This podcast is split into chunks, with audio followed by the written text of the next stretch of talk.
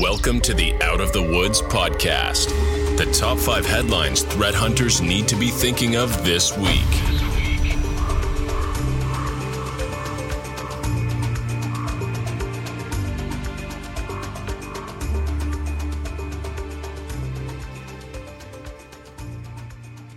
Hey everyone, and welcome to another edition of the Out of the Woods Threat Hunting Podcast. This is Scott Poley here with Lee Archinal. How's it going? And this weekly segment features the top five stories that threat hunters need to be thinking about, as well as our thoughts on the subject and some hunting strategies. So, with that, let's dive in the top five threat hunting headlines for the week of February 27th, 2023. So, Lee, I wanted to kick off with something that I always think is fun but I think the value is incredibly important too. But it was an article from Security Week, and they just covered a military exercise for cyber warfare. It was titled 11 Countries Take Part in Military Cyber Warfare Exercise. Uh, basically, is the biggest military cyber warfare exercise in Western Europe, uh, and it took place in Estonia. There were 34 teams from 11 countries.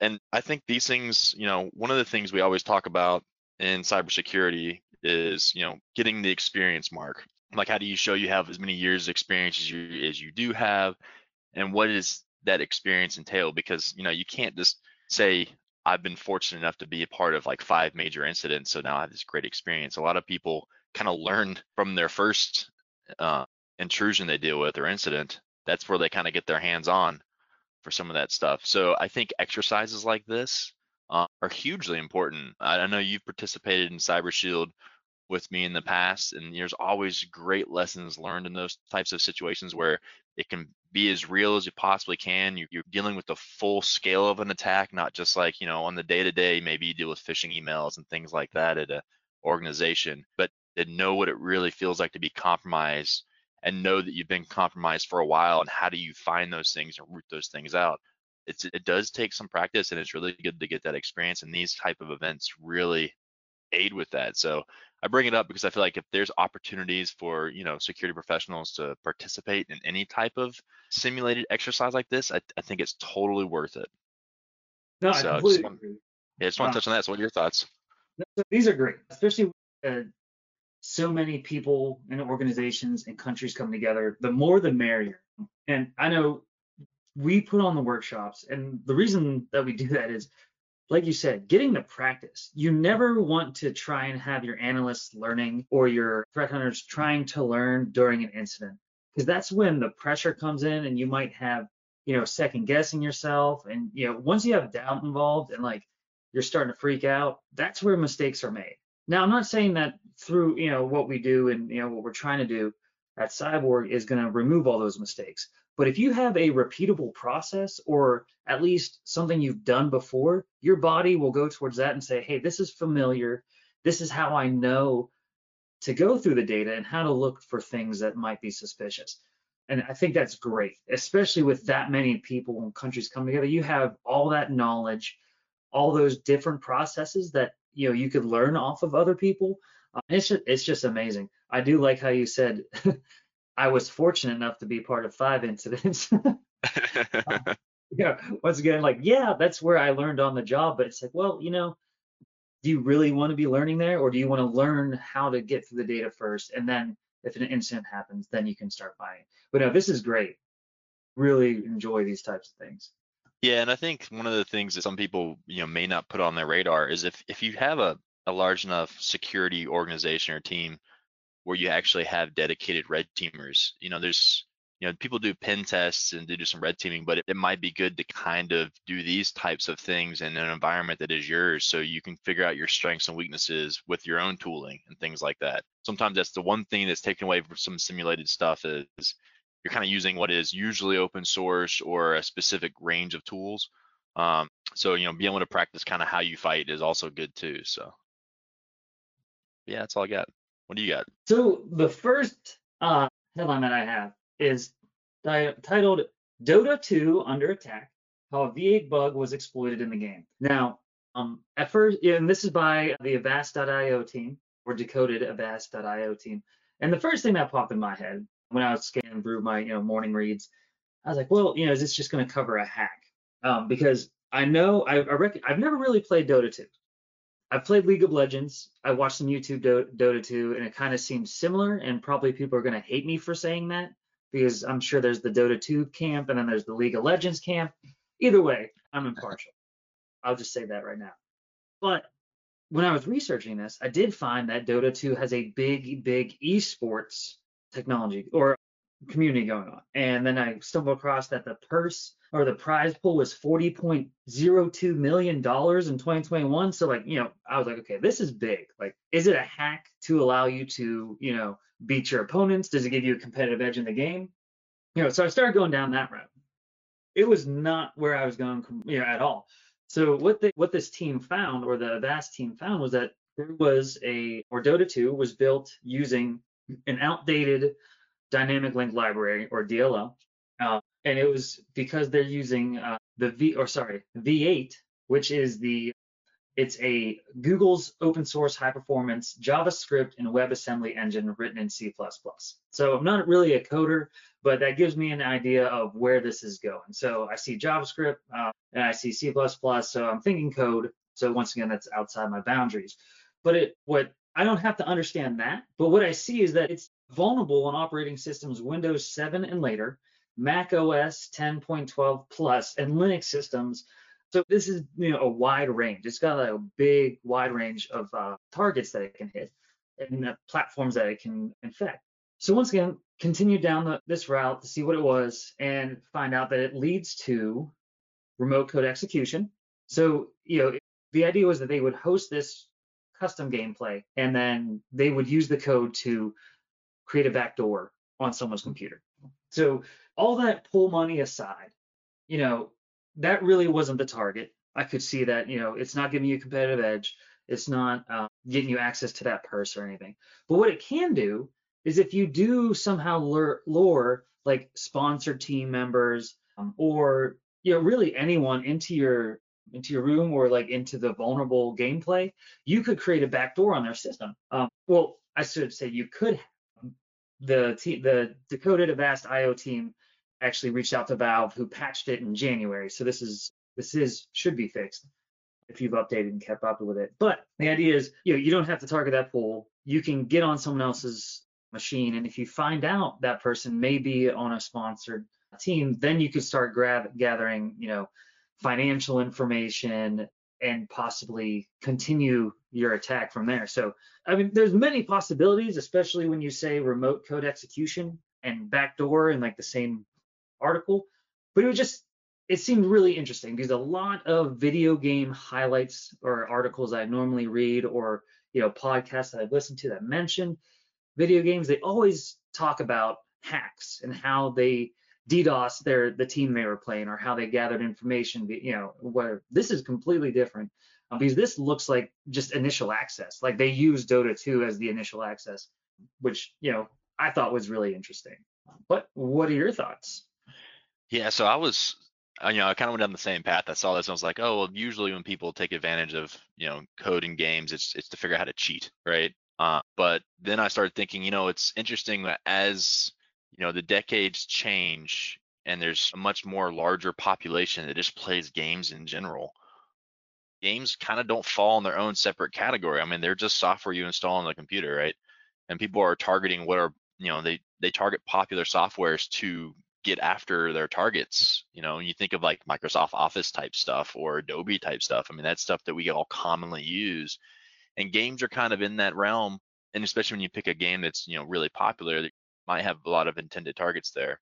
But so I kind of thought of like maybe, you know, games are kind of a little more riskier than, you know, people would usually think uh, in that kind of perspective. But I also noticed that they mentioned the use of ngrok for the CNC. And if you're not familiar with ngrok, it's kind of a way to basically get out a firewall or a natted environment. And you base you set up uh, basically a server in any kind of public infrastructure, or you can I think ngrok actually lets you use whatever they have. You create accounts there, and it, you can just call out to any port that's considered open in the firewall. So any, you know, a lot of times when people configure firewalls, they'll say, oh, we want to allow web from at least this subnet or something like that. No specific destination IPs. Well, that opens up any kind of communication over those ports. Like just because the port's specified for a specific service doesn't mean it needs to be used that way. And that's where attackers take advantage of that with tools like ngrok. There's also another tool just to make people aware. It's called Fast Reverse Proxy. Basically, kind of does the same thing, and it's available on GitHub. And I actually saw some articles where this was being used for you know similar type of um, effect. So uh, that part stood out to me, and I know we've looked at ngrok with some adversaries and built some stuff around that as well. So uh, those are the kind of pieces I pick up on. Like, like I said, I see all the code they pull out, and it's kind of interesting to see that they went to that detail. But it's kind of hard to say, well, how would I detect things like this? But when you see behaviors that you know other adversaries could be using or that may be really effective in your environment, those are the things I like to really highlight. And so that's what stood out to me. Yeah, and you know, now that you're saying that, you know, so it's interesting. So, you know, where can you download these games from?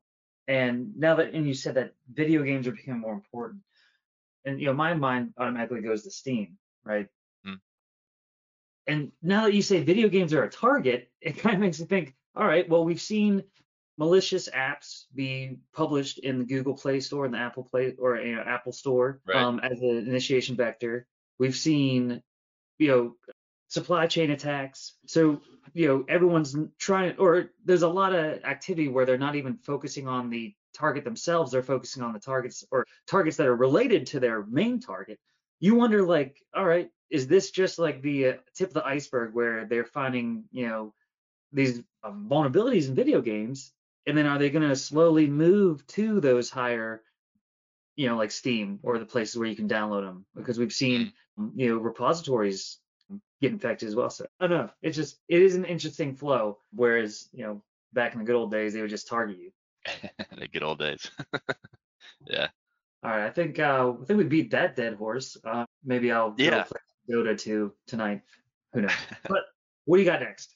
So I'm gonna hit a big topic here. So you know, this is something where I'll spend some time kind of you know, walking through my thoughts here. But you know, a lot of times you'll see these big um, end of year reports or things like that, and they're always, you know, they're well written. There's a lot of really cool graphs, and they're also really long. So I feel like a lot of security professionals, as much as they like, oh, that's interesting, they don't really kind of like crawl through it and see what actually stands out or what might be applicable. So I'm actually looking at IBM Security X-Force Threat Intelligence Index of 2023. Um, and you know, I as I walk through these, some of the things come to mind and you know I, I guess I'm gonna kind of like insights to how I think about these things when I walk through them. And one of the things that I do is try to validate at least how I think about things. Um, so for instance, you know, they kind of start out and one of their big highlights they hit on a, a couple times throughout the article were what are the actions on objective for the, the cases they had to respond to. And interestingly enough, the ins- installation of backdoors outperformed ransomware. Uh, you know 21% to 17% of, of the, the cases they responded to and you know to me you know it kind of makes sense they were saying primarily because there's more value if you can have persistence in environment you can get more you know monetary stuff with extortion and exfil data or just access in itself so that's kind of why but you know when i think of the things i like to hunt for the two primary tactics are persistence and execution because if there's persistence, it means there's going to be something to find. Hmm, and execution, that's where you'll weird things will stand out the most in my mind. So it kind of lined up with like, okay, so you know, at least I like to hunt for these types of things, and it makes sense because they seem to be more popular. So you know, my efforts are are in the right place. And then the other thing was, you know, they talked about what's the largest impact, and you know, it said extortion was the the number one impact. Now they they did say data exfil. So if you combined X exfil data or data stolen data and extortion, it made up like 40% of the impact. So then it kind of goes around like, okay, do I have the capabilities to see a large amount of data being moved from any single point in my network, right? So I kind of wrap my head around, can I statistically kind of show that? Or what would that look like? Or do I have, you know, ways to hunt for how data might be collected? Um, so, you know, those kind of become top of mind and it gives me things to either research or think about or see if I even know about these types of topics to begin with. And then the other thing I like is, you know, they always talk, and you look at any of these reports, they always talk about phishing. So phishing metrics, I think, are always interesting. But the the uh, phishing uh, metrics they had here were most of uh, the phishing that were seen and successful were ones with attachments versus links. And it's pretty significant, but they also talked about phishing as a service. And I know we've talked about phishing as a service on here before, like, oh, this could be interesting how this could change, you know, the amount of phishing we might see. They only saw 2% of the you know, initial vectors being from phishing as a service. So it doesn't seem like that's a really mature vector yet. Not saying that it won't become a problem down the road, but it just seems like I think sometimes phishing is more of a personal attack to be if you wanted to make it really successful. So maybe that's why phishing as a service just isn't it's like too obvious maybe. So something to consider there. But it was interesting that public facing apps were actually the top initial vector, uh, even beating out phishing, which I mean I guess kind of makes sense when we start seeing some really big vulnerabilities kind of hitting out there that are still being you know not being remediated you know properly and it's showing up in the news for different um, intrusions and things. But you know, it kind of puts that in perspective as far as, you know, what kind of things would I look for most and why? Um, and then they had like the average number of, of clicks per like uh, or impacted users per campaign. And that's always interesting to me because I remember having to do metrics on you know the fish tests and be like, oh man, we had three people you know click on something, and you're like, oh that's bad or good or whatever depending on how you look at your data. And I always hated going off that metric. But the the big thing here was they said on average 93 users were impacted per campaign, uh, which went up from 75 users. So I feel like, man, if if if you're doing some phishing testing and you don't and you have really really low click rate, maybe your phishing testing doesn't mimic what phishing is actually being seen out there. They even had the the max numbers for a campaign that they saw, and they were 4,000 users impacted. So then it also thinks about like, well, gosh, if that happened to us, how will we identify that and what would we do to remediate that? So, you know, it kind of gets you thinking about what what I do in that situation to help prepare either processes or, you know, what data you have available to even, you know, try to root some things out. I mean, I thought that was really interesting. But the one metric I like that they don't touch on when it comes to phishing is uh, how, what was the the how quickly did the fish get identified and did it get identified by a security team or a person reporting it? Because i think that's more important. Like once you know something's landed i think you can respond to it successfully. It's the longer it sits is where the risk really lies. So it's like oh was it within the hour or minutes? Not how many people were impacted by it. That report time i think is really important to capture. Um, and then the one thing i thought was a good interesting way to hunt and I was thinking about this when I was looking at this data, but it was the top spoof brands year over year. So they show like what brands are usually used in these phishing campaigns. You know, Microsoft being number one for the past two years. So then it was like, well, maybe it might make sense to look at just like subject lines that have some sort of keyword associated with those, uh, and being sent from domains that aren't owned by those because they only had the top 10 so it's probably pretty easy to do to either hunt for some some things like that to kind of help catch those. I mean, you can turn that into detection pretty quick once you know um, what the volume looks like and you kind of fine tune some things. But you know, some creative ideas to look at some things that you know, obviously they're getting through if they're if they're being seen. So, um, and then you know they, they talked about vulnerabilities. You know, that's always a, a topic in these reports.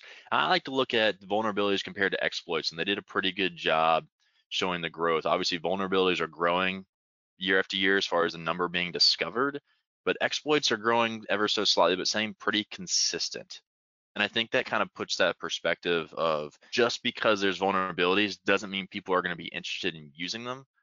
The target kind of determines that. You know, if it's a software or something that's vulnerable, publicly exposed, and used by a lot of people, those are the ones you obviously would, you know, that's how you'd rate them as criticality. I know like the CV, the CVSS score, uh, you know, they try to give you a good rating, but it's not, it doesn't really cover that that criteria like is it a really popular software that's commonly used everywhere? Is it usually publicly exposed? Like that's not part of that equation and i think that needs to be part of that risk rating when you people think about vulnerabilities. And then if it's exploitable obviously help prioritize the right things because obviously we're still seeing where things aren't getting patched or handled um, so you know that's always good to keep in mind. And then the ransomware duration this was interesting too um, so the ransomware duration they talked about where they've seen, you know, in 2019 it was, you know, around two months of dwell time. for the attack duration to happen. Mm, well, now it's down to about three days. I mean, that's not really to scare people, but you know, something that you know, it just shows that it's a very scripted like attack. Some cases where you know they know we're going to get in, we're going to do this, so it's like they have their whole operation kind of they've practiced it for so long, but it also means it's repeatable and it kind of is you know fingerprintable is how I look at it.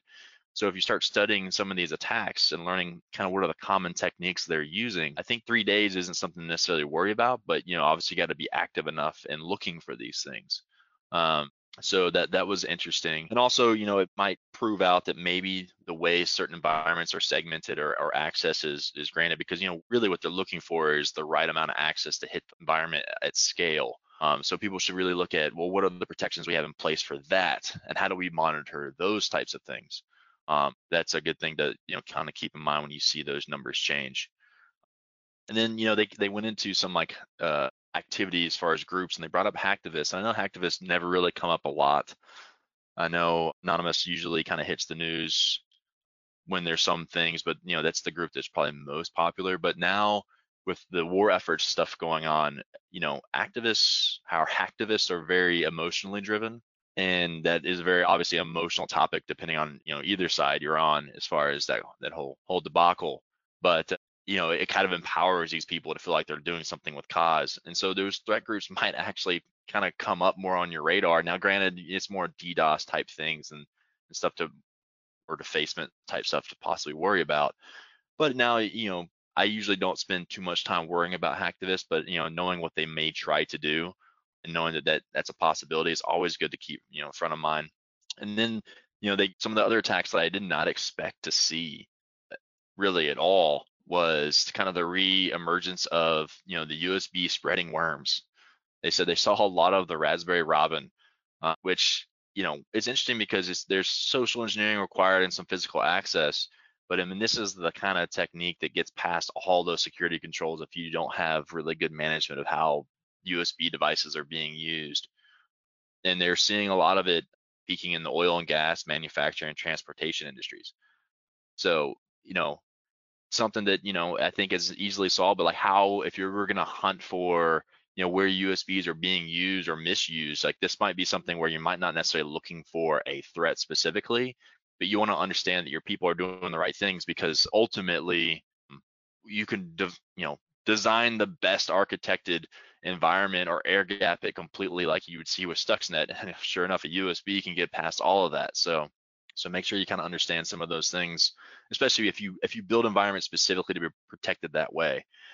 And then they started to touch on some of the new ways people were getting, you know, phishing attachments and things through with the discuss of, you know, how macros have been locked down. And they talked about, you know, how their attackers are starting to use ISOs and LNKs and we've seen that we've talked about the number of times but one thing i did learn from this article that i did not know and we've talked about the mark of the web before when it came to um, the onenote technique to try to get people to phish people with onenote doc type stuff because it doesn't get mark of the web which if you don't know what mark of the web is it's usually associated with uh, ntfs file structure windows typically uses their hard drives when they format them, and it allows you to put streams of data onto files, which kind of like hidden data, and attach that.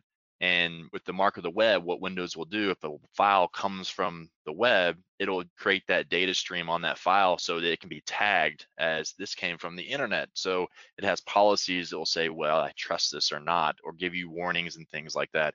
Well, apparently ISOs is another one of those files that does not get the mark of the web. So didn't know that until I read this, but you know, kind of makes even more sense now. There might be other types of file formats that if they don't get stamped with mark of the web, you might be able to predict they potentially be used in future attacks. So kind of thinking about that.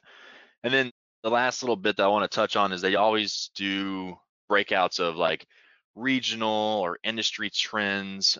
And I think this is kind of interesting, but I always like to like, you know, if I function in a specific industry, am I seeing the same things that they're seeing or am I seeing different things? And so for instance, you know, I previously worked in energy, you know, sector. And so their whole, when they broke down some of the things they were seeing, they were saying, hey, they were seeing a lot of public facing um, initial access. That was like 40% of initial access they were seeing as far as compromises. So is that like a, a patching problem, like if, if they're getting hit, like and you start thinking, do we patch, you know, in a reasonable amount of time? I know it's interesting when you look at these industries, they're usually governed by compliance, but compliance usually doesn't say something has to be patched in a certain amount of time. It just usually means you have to have a plan to patch. Like you have to develop the whole plan and approved and go through your processes. And so sometimes, you know, depending on what it is, the plan might be, well, we're not going to patch that for a year. Well, think about those things when you start seeing that public facing things are getting, you know, slammed in your industry. Uh, or spear phishing, you know, with links. Apparently, links was actually more popular than the attachments for some of the intrusions. So, you know, that might be like a how was our user awareness training? Do we see that same thing? And then, you know, obviously with the links and the spear phishing, it seems like botnets were also a common thing that were being discovered in some of the intrusion stuff. But yeah, so like that's kind of when I walk through these articles, I, you know, I love the quick pulls I can see from graph data and, and numbers but like I always try to think, well, what would I do in that situation, or what would I do with that data, or, or how would I solve that problem, or do I know nothing about this, and it kind of gives me a hit list of, hey, I should probably get learn up on some of these, you know, topics or you know scenarios that I might not have the experience. So it kind of helps drive, you know, where I go next as far as spending research and time. So yeah, I dumped all that. What do you got, Lee? Nothing. I'm moving on. No. So a couple things that I saw as well. Yes, looking at the initial access vector, the public facing um, applications did beat out phishing, spear phishing attachments by 1%. But because they broke that, I think this goes into the the graph data that you're talking about. Like it's a great, you know, it's a great visual. And especially if you're looking at it from a sub technique perspective. Because if you're familiar with the MITRE ATT&CK framework, you got tactics, which are your overarching goals, you got your techniques, which are a general sense of how to get, you know, how to meet that tactic or that goal. And then you have your sub techniques, which are more specific. Uh, like they broke down phishing into spear phishing attachment, spear phishing link, and spear phishing via service. But if you add all that up together, mm. phishing still beats everything out. Yeah, um, yeah. I mean, just because yeah, it's tried and true, still 41% of the attack surface leading to initiation vector. So don't guess I should just say, don't be fooled that they are not using phishing anymore. um, yeah, that's true. Also, you know, questions rise. like the the ransomware attack duration that you mentioned, like that blew my mind. Going from 60 plus days to four or less than four, you know, it's it's kind of a worry. I know you say you didn't want to scare people, which I'm not going to try to either. But you know, we're seeing more variants that are involved. And I think one other thing that I'm surprised that you didn't mention was their section on the cyber related developments of Russia's war in Ukraine. Now, you know, we all know what's going on over there, uh, and we've seen what is really, um, what's really happening. Like when you have big events like this and you have a lot of adversaries come together whether they be state sponsored mercenaries or whatever the case you're always like it always seems like there's all these new things that you learn like uh, you know you have new wipers being used right they they mm-hmm. listed a bunch of those there's more ransomware coming out but then you see the old ones being used it is just amazing at like you are seeing a global worldwide reported cyber attack and you know right. no one's going to shy away from reporting their findings when it comes to this and it's always interesting to see what's going on and what's spilling out of that geo geopolitical issue. You know, and the big thing is seeing that all spill out. You know, what's getting into, I guess, like you know, the public domain or what's being, what may have only been known to certain APTs.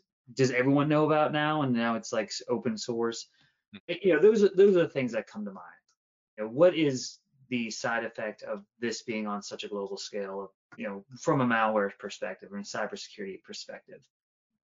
Also, I had a third point, and I'm slipping my mind. Let me see if I can find it real quick. Well, the one thing I want to say while you look, you talk about the ransomware, the three-day thing. Something that we still see common is the techniques being used across the groups are still pretty like shared. So I feel like when you do spend the time, like we we find that they don't really reinvent the wheel, you know.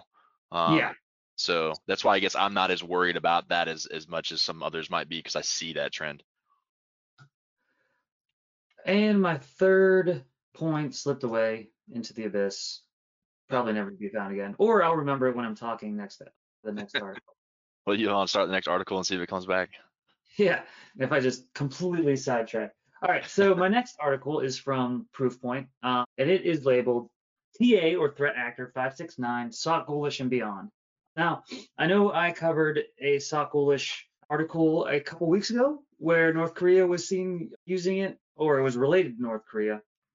But Proofpoint, in this time, they took um, a much technical deep dive of the infection itself. Um, so, or sorry, the injection itself, which I always find fascinating. I know I said earlier I'm not a coder, um, so like when I look at things of malware or you malware reports and threat intel, I like to look at more, I guess, if you can think of it as more of the perspective from the Lockheed Martin cyber kill chain, you know, looking through the stages or the MITRE ATT&CK framework, where I can say, all right, this is initial access, you know, this is defensive evasion versus, you know, zooming in into one of the aspects of the attack. But I found this very, um, very interesting. I'm not going to try to explain it because I'm still trying to understand it myself, especially when it's like it's a lot, it's a lot of code. So, um, you know, I'm still trying to figure it out.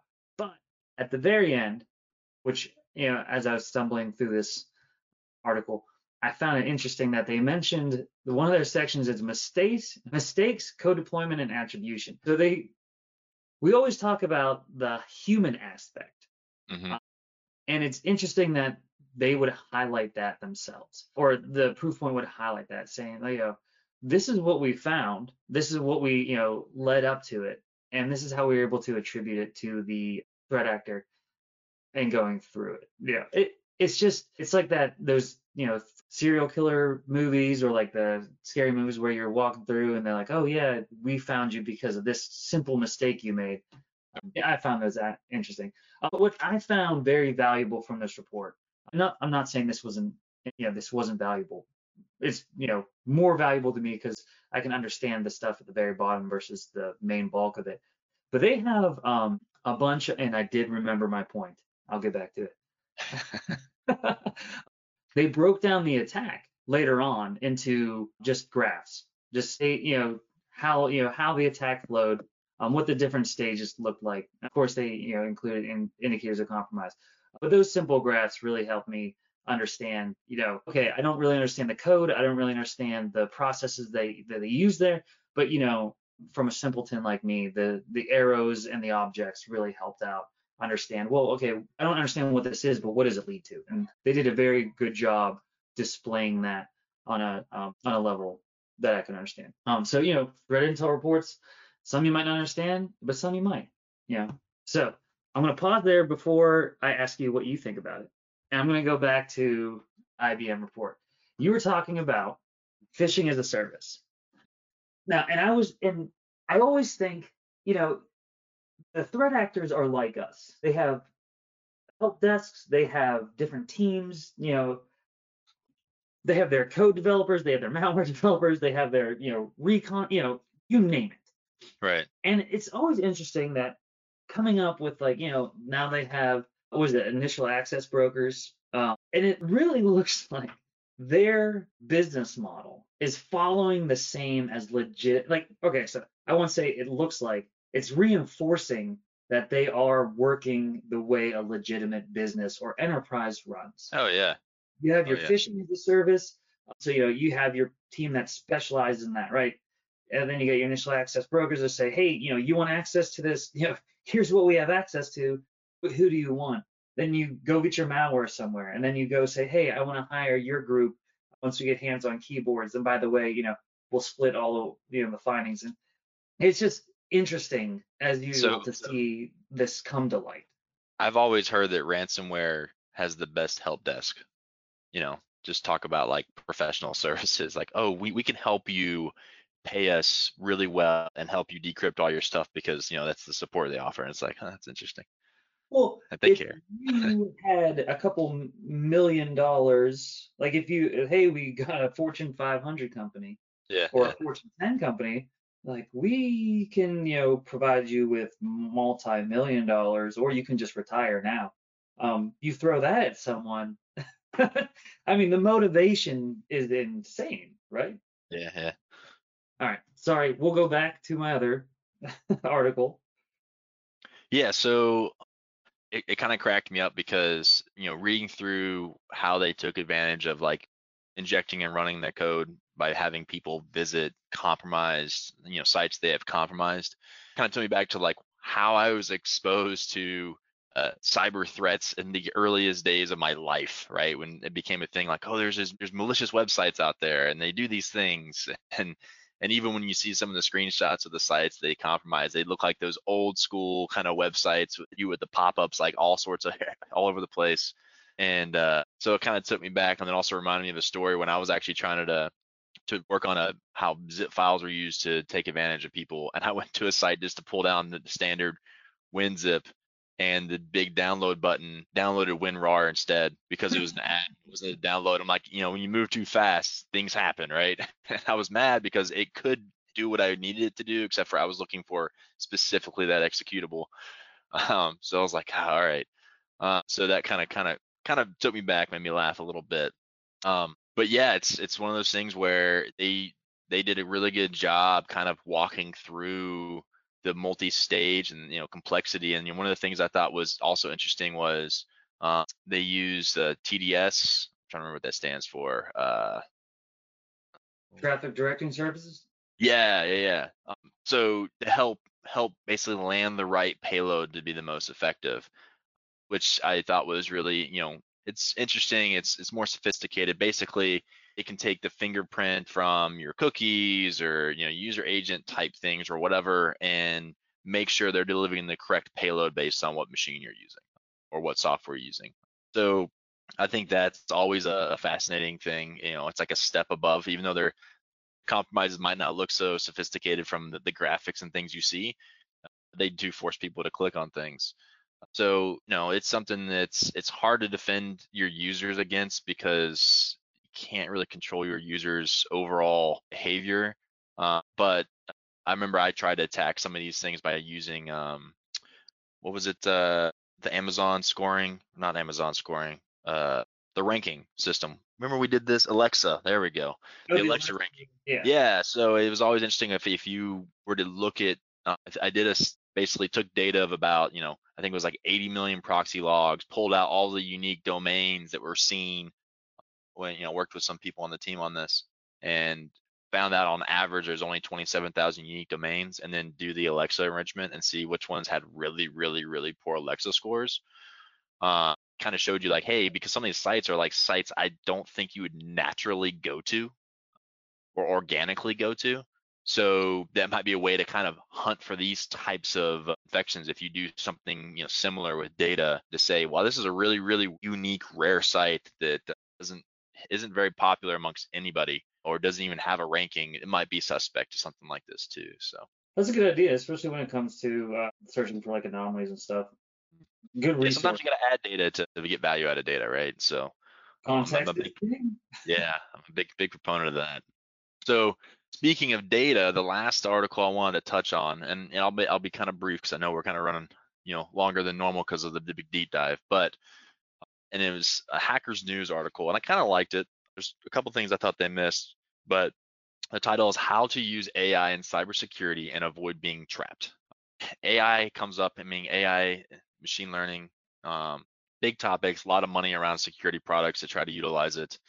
And they kind of talk about like the pros and cons, and they talk about you know how how fast it can be using lots of amounts of data. There's could be some automations. Algorithms can be you know effective, uh, but then they give you a kind of a list of things to be cognizant of when you're de- using it or deploying it. And one was, you know, I liked it. They said define clear goals and objectives.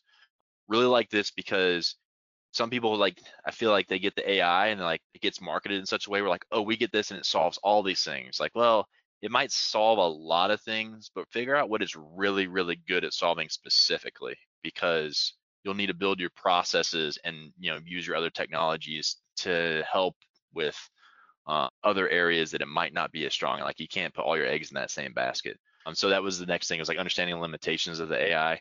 There are limitations, obviously, biases and false positives. Uh, and then it did talk. I like this too. They talked about making sure investing in training and education of your people to understand how this is working. Right. I think it's important to use tools. Uh, you know, there there is something to be said about having a tool that just does things for you and it seems like magic. But when you have something like AI where you, you kind of have it's more black box than some people realize, especially if you don't understand what's really going on. But you can understand some of those limitations if you actually understand how it works. So like those kind of go twofold. And then you know they said test and validate. You know it's always good to how do you burn in or how do you test or how could you validate things. But the the two points that they did not bring up, um, and it is uh, based on precision and recall. So a lot of times when models are being built to detect things, it'll it'll give you kind of a percentage basis on its performance. It can kind of measure its performance based on the test data that you're validating things on. And the two main values to be aware of is recall and precision. And it gives you like, oh, it'll give you a percentage, like it scored 86% of recall or whatever. So recall is really important if you're worried about overlooked cases or false negatives, right? Like it, it is more costly to miss the security event that is, that, you know, that you needed to investigate um, than, you know, and having and having more false positives essentially that could happen. If recall is too high and precision is too low, that's what will happen. You'll, you won't miss anything, but then you're also not ruling anything out. But precision is really the measurement for, you know, how important or how cost, costly are false positives right? So if, if you're if if something where it's like we don't have the resources and time we can't be spending a ton of time on false positives or we have to have or even knowing that there could be a lot of false positives based on what's how that model scores then you know maybe there's some automation and contextualization we have to add after the fact to help root some of those things out before it hits a person right? When you think about your processes. And i feel like those are two things that never really get talked about enough in these solutions say, oh, we have this ML thing and we have whatever. Well, what is the recall and what is the precision? And then what is the problem trying to be solved and what is our false po- positive or false negative tolerances? And how how are we how are we going to you know manage that if we were to go forward with the solution? I think that's the kind of the the thought process that always should be in place when looking at these solutions. So that's kind of my takeaway on that, but I just wanted to bring that up. I guess I have a question for you machine learning is not my strongest. Can a can the organization or the vendor that is pushing out this AI could they help you measure those metrics, or is that real? Is that reliant on? No, it's it is measured every time. So when you typically now typically is more more on the supervised versus unsupervised models, but when you have your training, say you have a bunch of data that's labeled that you're going to use to train a model, and then sometimes they do like 60 40 where they'll like train it on 60% of the data and then 40% they'll they'll say let's how well let's see how well it did based on training on 60% of the data. Um, then that's like their validation set. And when they run through that validation of like, okay, that we think the model is tweaked and trained from this set of part of the data. Now we'll run it against this data and we'll score to see how it did. That scoring to see how it did will always return your recall and precision based on the your it's like the training stats essentially they get generated every time you train. So those should be available depending on the type of model but most models you should be able to get that. Um, or there's there's at least the right questions to ask. I mean i'm assuming when you're dealing with a business person trying to sell you some of these things they're to be like well i got to talk to our engineers or data science people.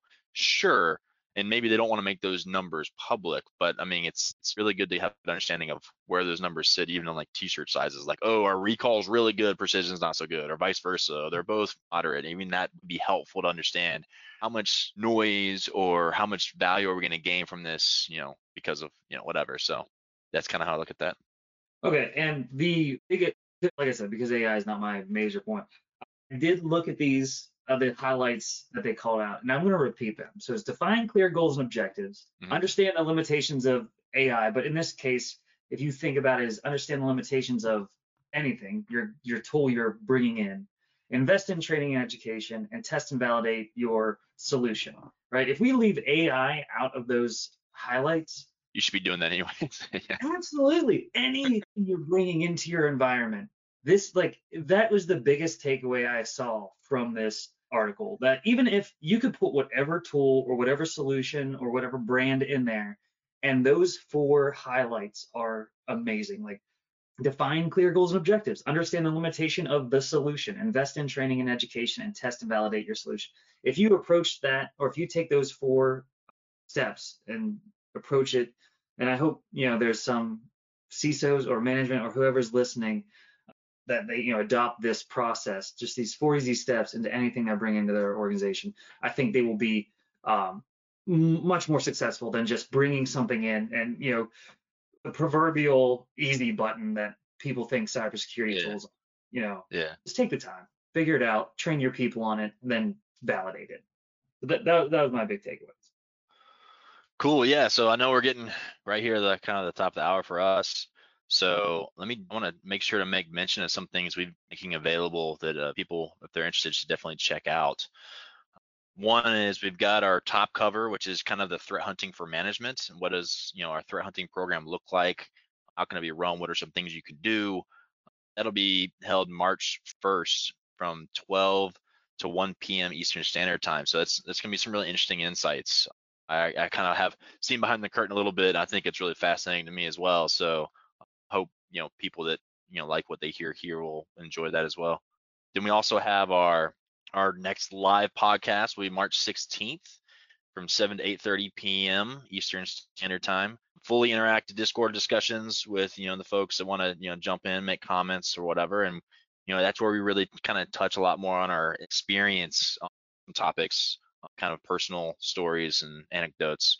It's usually a pretty good time. And then lastly, the workshop that Lee you'll be hosting with the lateral movement on March 22nd mm-hmm. from 12 to 1 p.m. Eastern Standard Time. That's really cool because that's the full hands-on work with real data, work with some tools, focusing on specific techniques um, as the workshops are kind of broken up over that Lee kind of walks through, which is great. And so with that, I just want to thank everyone for joining our Out of the Woods Threat Hunting podcast. Looking forward to syncing back up next week. So that closes out our top five threat hunting headlines for the week of February 27th, 2023. So thanks Happy everyone for joining. Happy hunting. Thanks for listening to the Out of the Woods podcast. Be sure to subscribe wherever you heard this podcast so you never miss an episode. For more information or to connect with Cyborg Security, check us out online at www.cyborgsecurity.com and follow us on social media. We'll see you next time.